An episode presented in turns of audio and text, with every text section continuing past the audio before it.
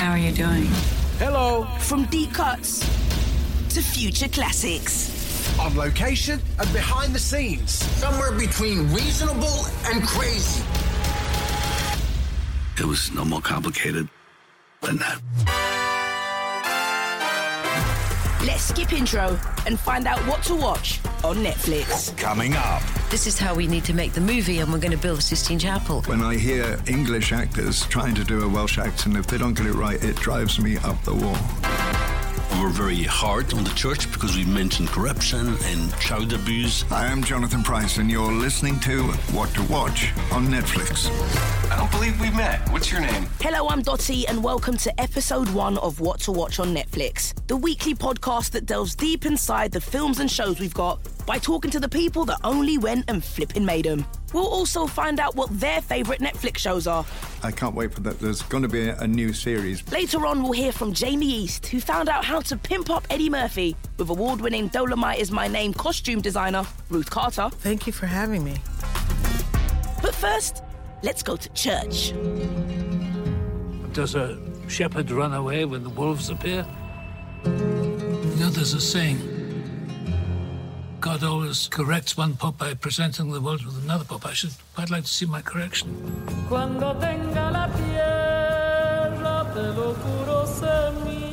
If you've not seen The Two Popes, you really ought to. Adapted from Anthony McCarten's play, Fernando Meirelles brings the imagined relationship between Popes Francis, Jonathan Pryce, and Benedict, Sir Anthony Hopkins, to life. Over a series of conversations, we explore their friendship and differences during a turbulent transitional period for the Catholic Church.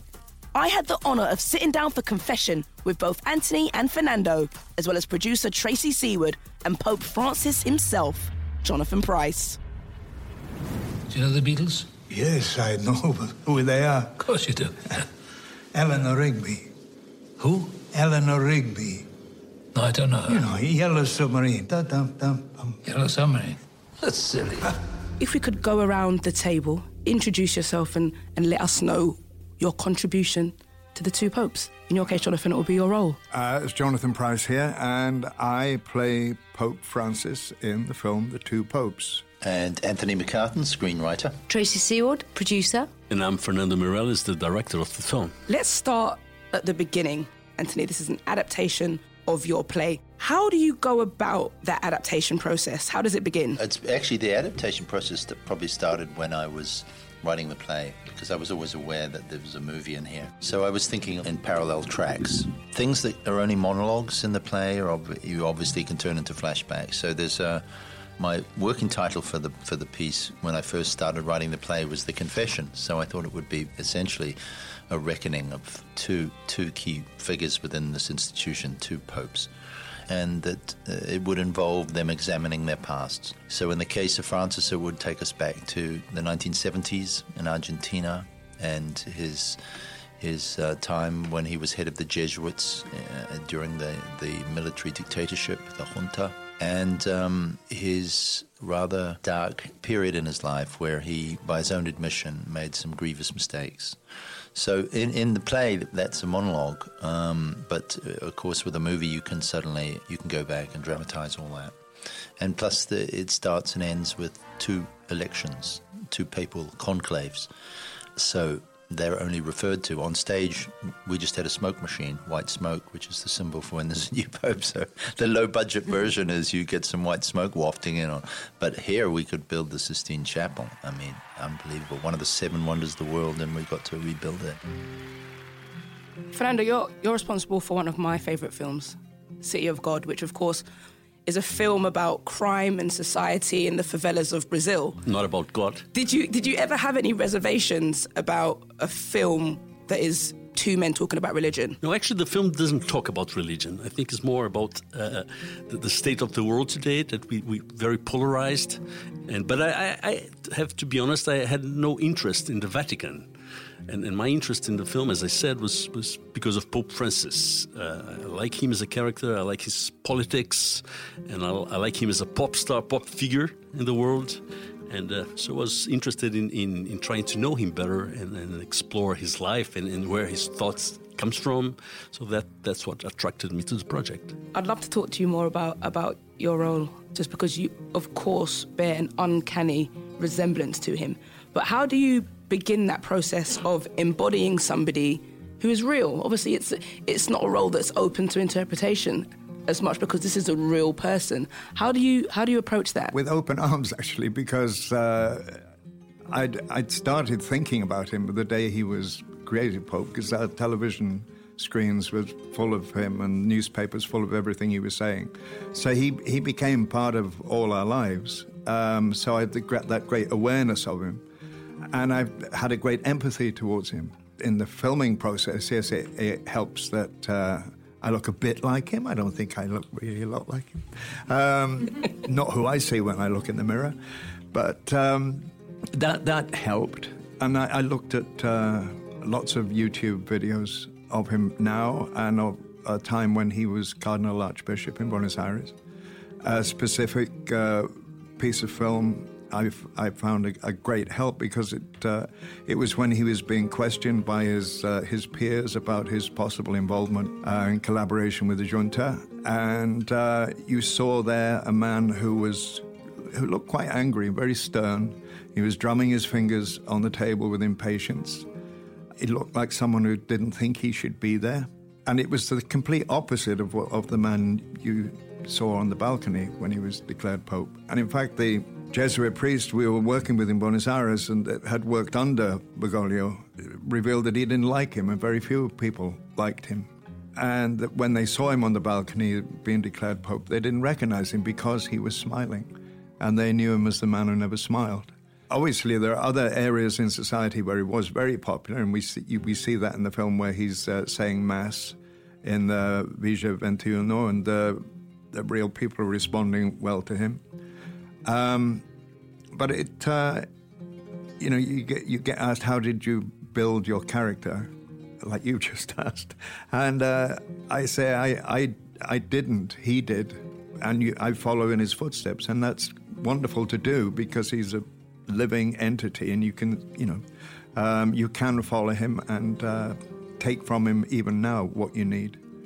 And of course, I also I had to learn Spanish and Italian and a little bit of Latin I also had to learn how to speak English with an authentic uh, Spanish accent, so that or an Argentinian accent, so that I wouldn't offend uh, a few hundred thousand people. Because I know I'm Welsh, and I know that when I hear English actors trying to do a Welsh accent, if they don't get it right, it drives me up the wall. And uh, I could name names but I won't. The oh, film's been out. Hopefully give us a list. forgotten. It's Alphabetical order.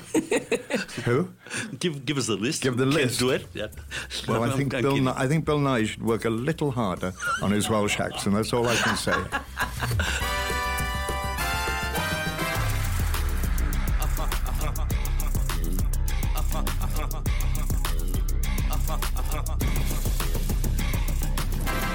When a film like this is inspired by real events, how much poetic license is there to fill in the gaps? You have to very responsibly speculate. Whenever you're doing anything based on historical record, you're walking, walking on sacred ground. Um, and this is literally true in this in this place. This is very sensitive material. Um, this is the the closely held religion of 1.4 billion people on this earth. So you, you have to do your research, and it start it started that way. So I ended up reading about 25 books on on both pontiffs, what their views were, and so forth. And so I think uh, uh, their views are very responsibly represented here, but they were presented in isolation from each other. What I did was turn them into a dialogue, and that's the conceit.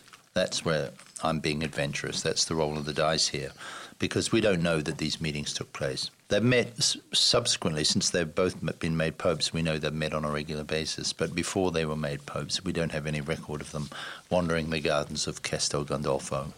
So that's the artistic conceit, but I don't think it's a gross abuse of artistic license to have done that. Because I loved the the funny little quirks like uh, Pope Francis enjoying ABBA.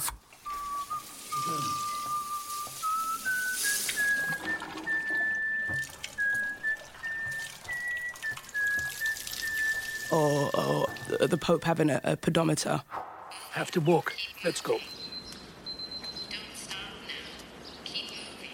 I think the ABBA came from the fact that I was humiliated at high school because I was chosen to dance with the lead girl from the from the girls' high school. We, I was an all boys school, and we had to dance in front of our combined colleges to Dancing Queen. But the lyrics are very appropriate, aren't they?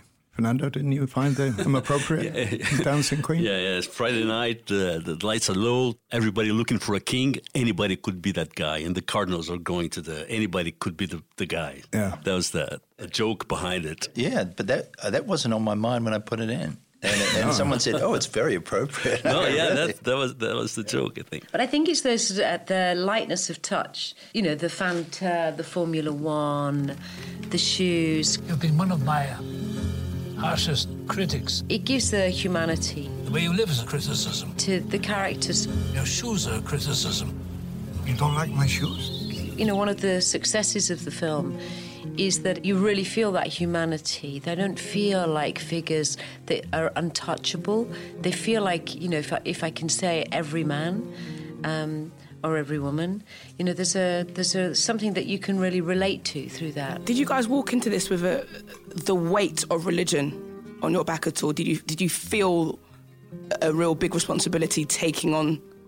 No, I popes? personally didn't. I mean, I very much like Fernando admired uh, Francis from the day he was declared pope, but I wasn't looking uh, at him as a religious figure. I was looking at him in a political uh, sense, and the, he was, for me, the first world leader that was uh, speaking about the environment and about uh, society at large, and not necessarily about the church, but uh, how we could be practical.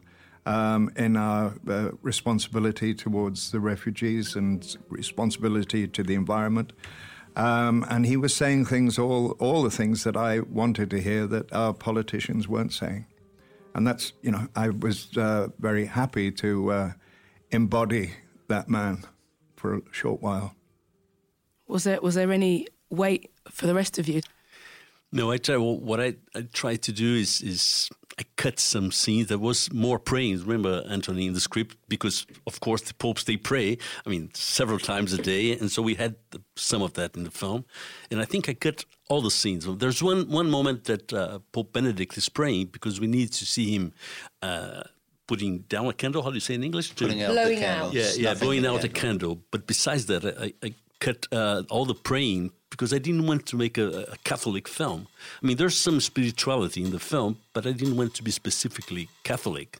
You know, the hardest thing is to listen, to hear his voice. There's a huge responsibility, as Anthony was saying, when you're making a film documenting something about living characters. And you have to be truthful to that. And, you know, the truthfulness also comes through that performance as well. But I would, I would say, you know, when we screened the film in Argentina um, just a, a week or so ago, and we sat in the auditorium and we knew that people in the auditorium, you know, had lived experience of Argentina and the military dictatorship.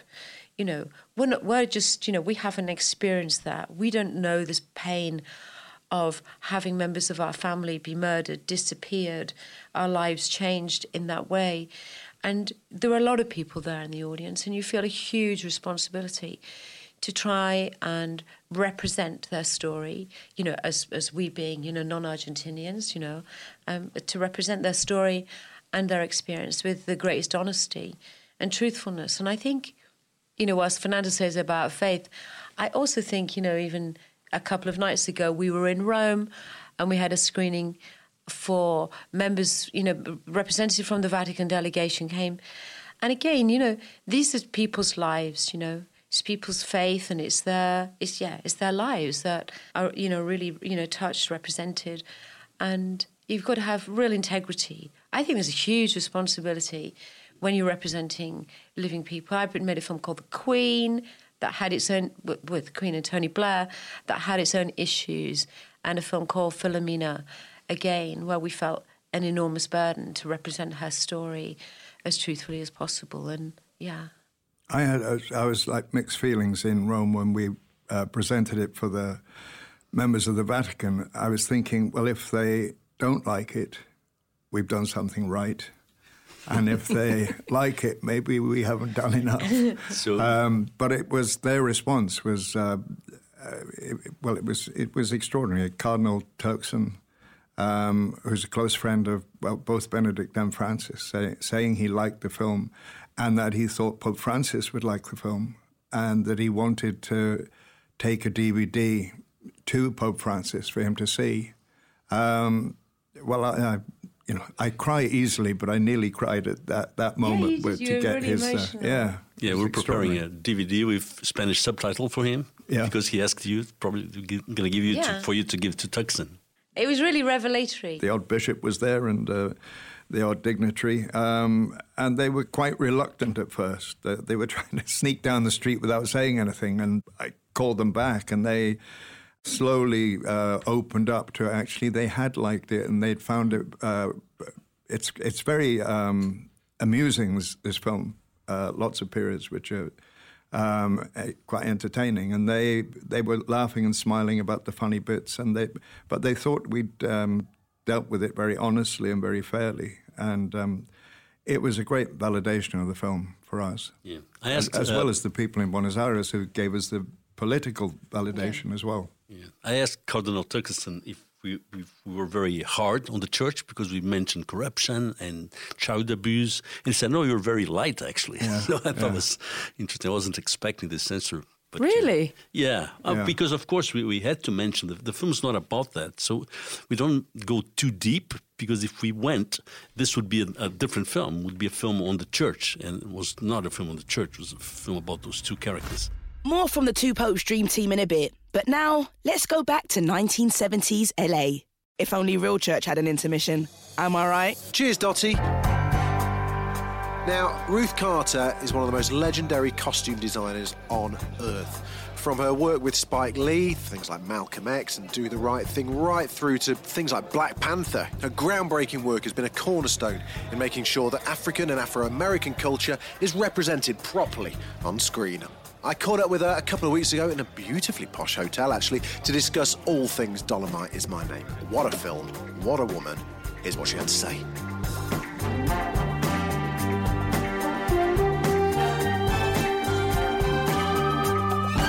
Ruth Carter, welcome to What to Watch on Netflix. How are you? I'm well. Thank you for having me. Our pleasure. Dolomite, what a success. You must be very proud. I'm also super shocked because we were just having fun all summer. It's showtime, y'all. You love him and I love him. Put your hands together. Dolomite is my name. It certainly looked like it. And one thing that struck me when watching it is that for, for I guess, people of a certain age, the 70s is their era. It's their it's, time. It's, their time. Mhm. And and I'm guessing that the same for you. The 70s was, was very much part of your creative kind of awakening. Yeah, it was my time. Um, I was a bit of a rebel, so I started out very much involved in things at a very young age, 13. So that was 1973 for me. And I remembered everything that I wore. I remember what other people wore. I remember it being a very expressive time in fashion and that uh, the colors, I, I could see it. I could I could relive it. And that's what I aim to do with the film. There's a Venn diagram for me on Netflix, and you're slap bang in the middle of it. So, two of my favourite things this year have been uh, Dolomite is my name, and also Abstract, the art of design, of which there is a whole episode dedicated to you. There is. And I found that really helpful. It gave a real glimpse into, I guess, what a costume designer does, because you're kind of the unsung heroes, really, especially of a movie like Dolomite is my name. Um, yeah, I was really appreciative that Abstract came and did such a thorough job of, of kind of not only walking around during the process of you know putting together a film like Dolomite, but also the reason why I love what I do and the, being a costume designer is, you know, what inspires me every day. So I felt like they went together really nicely. They're a nice pairing. What do you like on set? Are you feared? Oh no! Actually, I'm the I'm like the most approachable person. I think uh, I have to be. I'm a I'm a social worker. I'm a psychiatrist. I'm your friend. I'm your mom if you need me to be. I'm your sister. I'm your confidant. I'm that person who bridges the gap between your transformation as the character and your. Um, I kind of introduce you um, to the set Yeah. um, because you come in character in your costume, hair and makeup is all done, and I'm there to make sure that you know people are receiving you the way you should be received.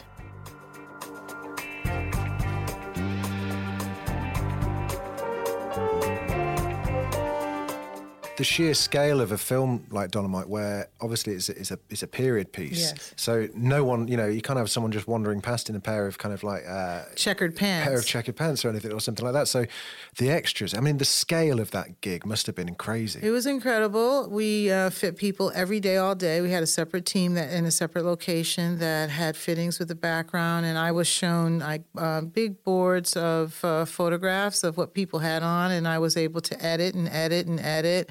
Some people were refit, and then on the day, uh, we did a lineup of 150 people, and I went down the line and I gave people, you know, five on the black hand side. I made show them the black power sign. I I did all kinds of gestures to say that they were approved. so it was a lot of fun. Um, what I, I can imagine the set as a, as a as a general rule on this film must have been a lot of fun. You know, working with people like Eddie and Wesley, for instance. Uh, what are they like on set? you know, it was important that they came to a set that felt real. Um, and I think it motivated them to um, come up with some of the funny bits. Uh, you know, Wesley was this larger than life, kind of full of himself character, so his costumes were very self conscious. And I was able to um, put a lot of trends on him uh, from the research, like big dog ear collars and bold prints and kind of that metrosexual kind of look. yeah. And that Before you know, metrosexuals were invented, yeah, yeah. and so I think that they were they were inspired. They were very inspired, and I feel like I saw Eddie Murphy really having fun again on set. Yeah, it's nice to see him. Mhm. almost- It's like a rejuvenated kind of child again. Yes, yes. I went through. I this was it was my sixth film with Eddie Murphy. Wow. So, yeah, and I did the you know the string of daddy films. I did you know Doctor Dolittle, Great Daddy films. Daycare. Oh my goodness, The I did Professor? Imagine that. Oh, I love all those. They're great. My kids love those. There's a lot of fart jokes going on there, Ruth. Yeah. so that was fun to see him do something that went way back to his uh, stand-up days. it it feels like he's got he's got the taste for it again. Yeah.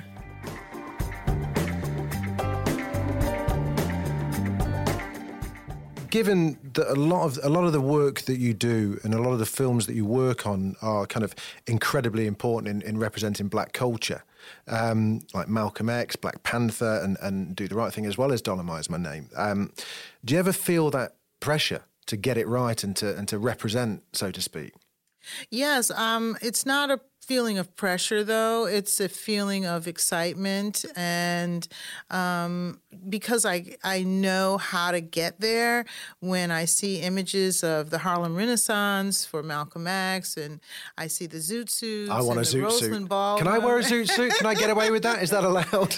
you can. Thank you very much. um, you know, I just I just can't wait to get at it um, because I think that it's not um, dealt with as authentically um, in the past as it could have. So um, I'm anxious to to show my side of things and to get it right. and to get it right. Yeah. It sounds daft even saying it, but you know, from Wakanda to Harlem, is there anything left on your bucket list? You, I you- know. Yeah, you know, I look at those old portraits of ladies of the Gibson era, you know, the turn of the century. I want to do one of those films where, uh, you know, the Madam C.J. Walker and the, you know, the uh, Marcus Garveys were, you know, doing their thing. Yeah. I haven't dealt with that period yet, you know, uh, the pigeon front and the bustle. That's one I'd like to do. I mean, I love The Crown. It's one of my favorite series. Is that what you'd recommend? So I was going to, I was about to ask you if you could recommend another Netflix show for people to watch. What The would Crown. you recommend? The Crown, Hands away. down, straight away.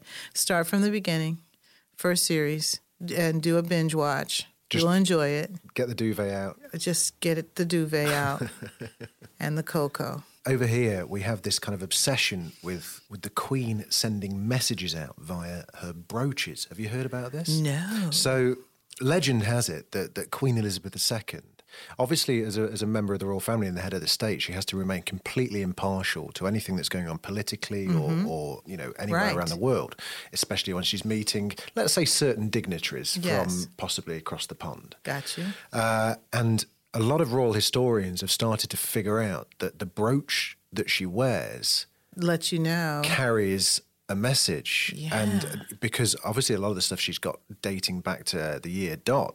And there was, there was a partic- particular brooch when some a gentleman from America came to visit recently who, who we shan't name. And the brooch uh, was, was, was thought to have been a bit of a, a, a backslap to this to this guy. Wow. But that, that That's interesting. That's like costume design. But that's what I meant. So you get the chance to tell little little Easter eggs. Subtle in, stories. Yes, there's always the story behind the story, and costume is a great way of being that uh, signifier. And um, I can see that how she made a selection based on this person that she was going to be meeting with, and and without saying a word, the brooch. If you follow it, you can see what her her impression is. yeah, it's mm-hmm. amazing. We love That's all that cool. stuff. It is cool. I'm going to have to use that. yeah, you should. Yeah. Should Black Panther too. Yeah, Just like- a brooch. Wasn't she amazing? Back to you, Dottie.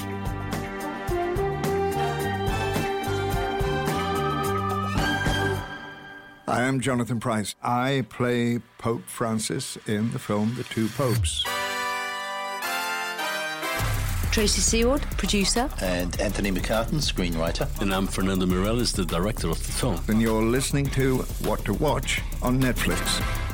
Did it? Did it actually feel a bit holy Well, at I- times on set? Well, I think mostly when we were shooting in the Sistine Chapel, Yeah. because the nature of the set was so extraordinary that you felt that you were in a sacred space. And one evening, should I t- the, we had a yoga class in on our set in the Sistine Sistine Chapel, and so we everyone was obliged to take off their shoes. They entered. We had incense. The music, and- there was a play, somebody so playing. we had people playing um, Indian music, and we had my gong. And then it was extraordinary because what had been, you know, like two hours previously with the dolly and people walking around, then we were in this like amazingly beautiful, as I say, sacred space.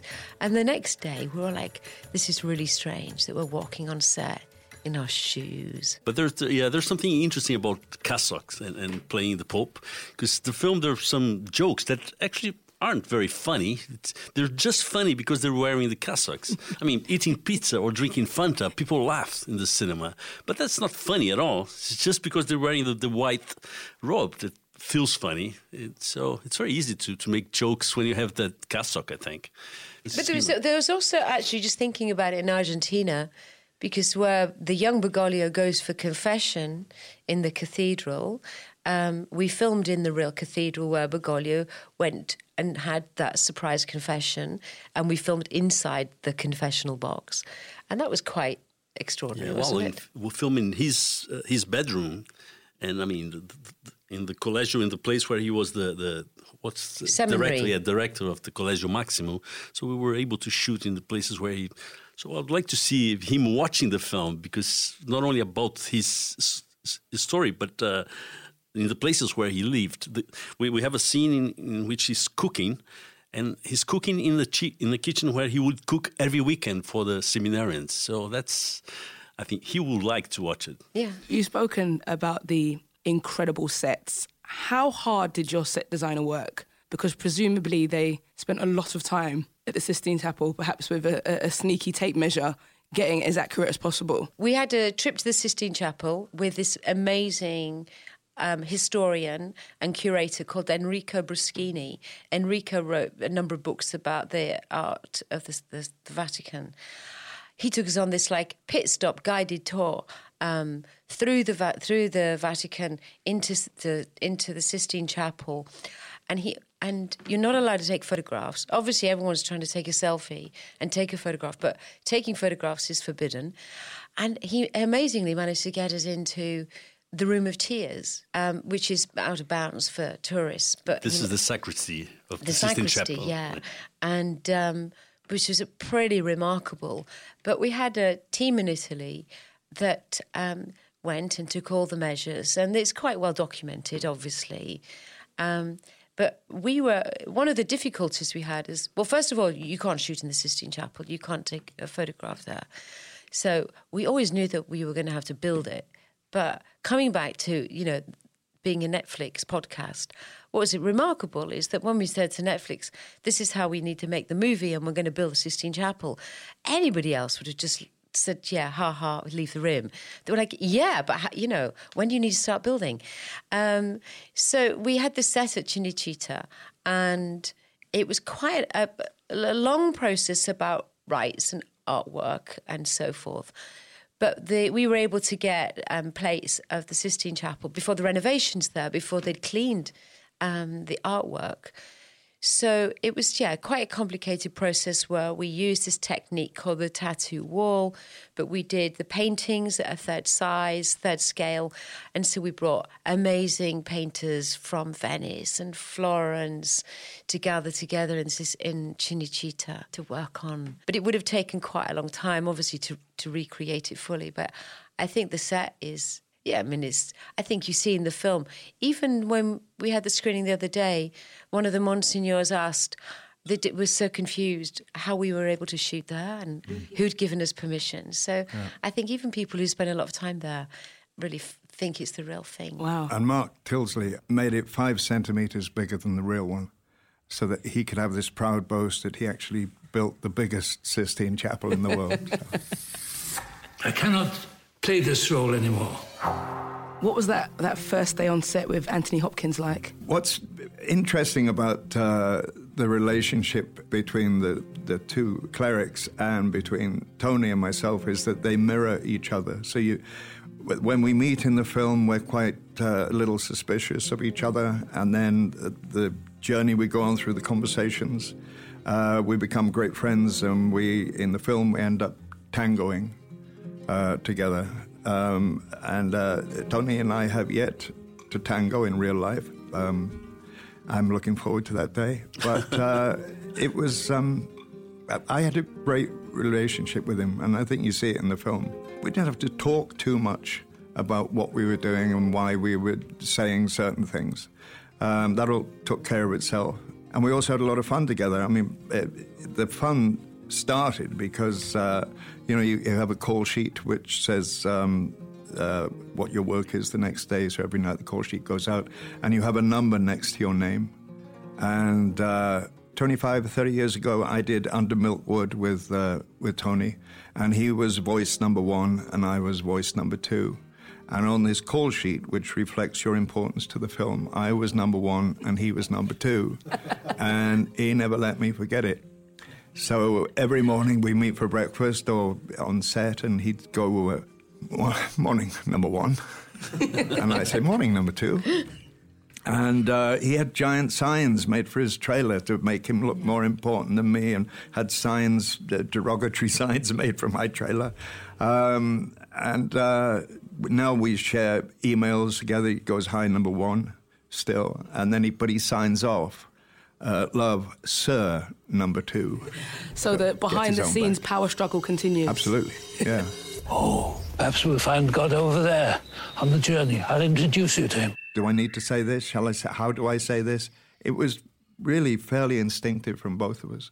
Although Tony, I mean, Fernando, tell you we um, have a different way of working. Tony's quite methodical and likes to learn his lines, and I'm. Uh, you you say it, Fernando. yeah, well, what I've been saying I'm, is that I'm very flattered when he says it. So. no, there's no reason to be flattered. It's just a oh, different way of working. Tony, Tony is a, is a, pianist, a classical musician. So I think he's used to, to learn the part and then give his interpretation of whatever he's playing. Chopin, Brahms, doesn't matter. And he does the same with, with when he's uh, acting. So five months before we start shooting, he asked uh, me to, to stop changing the script, which is very difficult because I like to keep changing even on a day between one take and the other take. I try to cut this line, add this line, and anyways, because he, he memorized the whole thing and he studied even the pauses and, and uh, it's, it's, like a, a, piece, a piano piece. Uh, so there was some, I remember one email that he sent me. He said, In this moment, I want to give a break. So please put a, a, a gardener next to me. So I stop, I, I wave to the gardener, he waves back, and then I keep going. There's another uh, email that he mentions he will have a fly on his eyebrow. And at that point, he will stop, breathe, and take the fly out of everything that you watch in the film and feels so natural. It's all planned. And Jonathan is the opposite. I, my feeling is that he, he, he, knew the character, he had the body language, he understood the, the state of mind of uh, Pope Francis. So whatever you would give him on the day, he would respond. And uh, and I wasn't very sure if this was, was going to work because uh, Jonathan needs the, needs to play, and and Tony is like he's playing his his game is already set before he comes to the set. So, but did you feel that you were alone at some point, no, or there no, was no, there, there was a play, it, there, there was a perfect. match going on? It's kind of perfect that, that there's somebody because Benedict was very set in his ways, and uh, Bergoglio comes in there to change him, to change the situation. No, it was it was a perfect setup, um, but you didn't put in the word that I was like a jazz musician. Oh yeah, he's more like yeah. That's so so flattering is more like I was classic. waiting for. And, and I think it's quite sexy to be told you're jazz. You see. Yeah, no, but you are, you are, because you're ready. To, you're ready accent. to respond and, Yeah. and to see, uh, yeah, what comes, and then you give your your your line back. I mean, Yeah. it's uh, it's really jazz. I, I think I'm a jazz. I didn't know this was complimentary, but I think I'm a jazz director as well, because I, I keep changing things and, and using whatever comes, whatever the actors bring or, or the art designer. The end of the film is about we have. Uh, a Big sequence on refugee that was brought by Tracey, who's very involved with refugees, and she convinced me that that would be a good ending. So we brought a lot of refugees in the ending, right, Tracey? Well, I, I work with a charity to help refugees that was started about four years ago. When we were shooting in Italy, we, I, I work with a group in Rome called Baobab that re- looks after the migrants in, in through Italy. And so, what it was a really wonderful thing to do during pre-production and during shooting in Rome was to get the crew to come to the studio, and we would cook for about three to four hundred people every week, and take the food down to the camp. The crew would serve, and it was just a nice way of people getting to know each other. And the Romans who didn't really know this was happening in their city. So, anyway, out of that. Um, So Fernando, one day, one day when we were going to serve the food, we took Jonathan dressed as the Pope and a small camera. It wasn't a, a, a working day; it was just like a, our free day, and we shot him uh, in, in in this situation, and we used in the film. That was not uh, scheduled; it was just a. We just stole all the scenes. Yeah. But then out of that, we had the sequence with the refugees. Who is responsible for the blood of our brothers and sisters? The refugees washed up on the shores of the Mediterranean? And we brought some of the migrants from the camp in Rome. They came, some of them worked on the movie. Uh, they they appear in the movie in our set in the Sistine Chapel, and we brought them to Rome. To and of palace. course, that, that all makes sense because when Pope Francis uh, was elected, the first place that he went was Lampedusa to deal with refugees. So we're not making up something. This was really his one of his first moves. And he brought them to the Vatican to And, they, and he did brought, yeah. And of course, when we shot that scene, and with the real refugees, the guys there, um, I took them into the Sistine Chapel. And I was improvised by saying, um, "Let me tell you the story of. Uh, you see, you look up there. It's the story of Adam and Eve in the Garden of Eden." And I told them everything about it, and they looked very interested. And then we did take two, and I thought, well, it, it doesn't matter. I'll just say the same thing again. So, and so I said, "So you know the story of uh, Adam and Eve in the Garden of Eden? This and this happens." I said, "Do you know this story?" And they, as one, they said, "Yeah, you just told us." You're very eloquent, you're very popular. You've all said in, in one way or another that this film isn't, it's not a religious film, it's a commentary about how uh, generations are transitioning, about so many things. Why do you think a film like this is important now? Um, well, I think there's a tremendous sort of frustration in society at large that there isn't more commonality between us all. Why, why, is, why are we in such an extended dispute with each other? We all pretty much want the same things, so why are we so divided? And, um, and, and at, at its heart, this is a debate between a progressive and a conservative, and they learn there's much more in common than, than separates them. And uh, that's the sort of responses we're getting. We've been kind of overwhelmed. Um, we've been winning audience awards. You know. Uh, uh, the last five film festivals. We didn't anticipate that kind of response, and so you realise, oh, this is tapping into something, mm. and we've been trying to for, for ourselves to re, to sort of work out what that is, and it is something the, the spirit of the movie, the spirit of tolerance, of forgiveness. Uh, of looking at debate as not as a war of ideas, but trying to find, uh, you know, a, a, third way. And the, the, the, characters achieve this in the movie, and I think it, it all sort of takes people in a direction that gives them hope. Now, as you know, this podcast is called What to Watch on Netflix, which would be an awful title if we didn't ask the real filmmakers what they had to recommend. Guys, you've you've given us the two popes to watch, but I'd love to know what you're watching on Netflix. Fernando, have you got a recommendation for something that we should be watching on Netflix? Yeah, in my list, I need to watch. I didn't have time yet. The second season of uh, the end of the world. The guy who, who plays the lead, Alex, what is his name? Like Alex Alex Lawther. Uh, he's fantastic, and I'm preparing a new film that I want to find some part for him. So I want to watch that again. Not again. I've watched the first season. I want to watch the second one. I'm watching Before the Flood. It's a documentary made by Leonardo DiCaprio about climate change. He presents it. It's a really powerful documentary. Everyone should watch it. Anthony? Uh, the most recent one I saw was Laundromat. Scott Z. Burns, I think, is a very fine writer, and my old mate Gary Oldman's in it, um, doing a delightful sort of Werner Herzog interpretation. I hope he's not offended by that, but um, it sounded a bit Werner to me, and uh, and some important themes. So, what would your synopsis of the Laundromat be? No, don't ask me. It, it, it's it, intentionally chaotic as a movie because it's so complex as to what the rich do with their money and how they hide it and, and me trying to tell you how the rich hide their money, I need a PhD in, in advanced economics or accountancy. And Jonathan, well, on a lighter note, uh, the French series "Call My Agent." I can't wait for that. There's going to be a, a new series, but it's very, very French and very, very funny. And there's rumors that they're going to try and make an English version, an American version uh, forget it. It will not work. It can. This situation could only exist in France. What is called Producers agent? beware. It's called Dix Pour Cent, and uh, it's about a, a, theatrical agency in Paris, and it represents all the famous film actors, and they appear as themselves. And all their foibles, uh, the fact that uh, Isabelle Huppert cannot say no to a film, and there's a whole episode which is devoted to her uh, secretly running between two film sets to get the film made.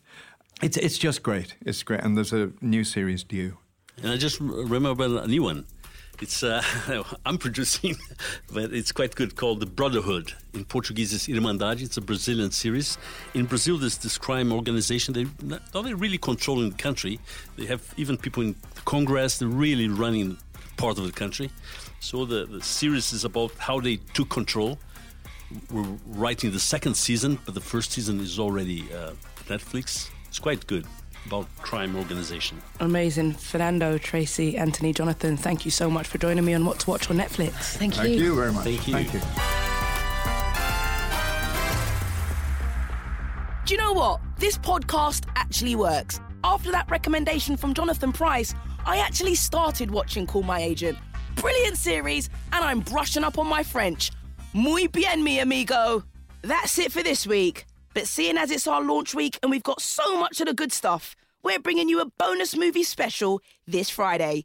I'm going to sit down with director Noah Baumbach and talk Marriage Story. And I'm ticking off the very top of my bucket list by getting some FaceTime with Robert De Niro.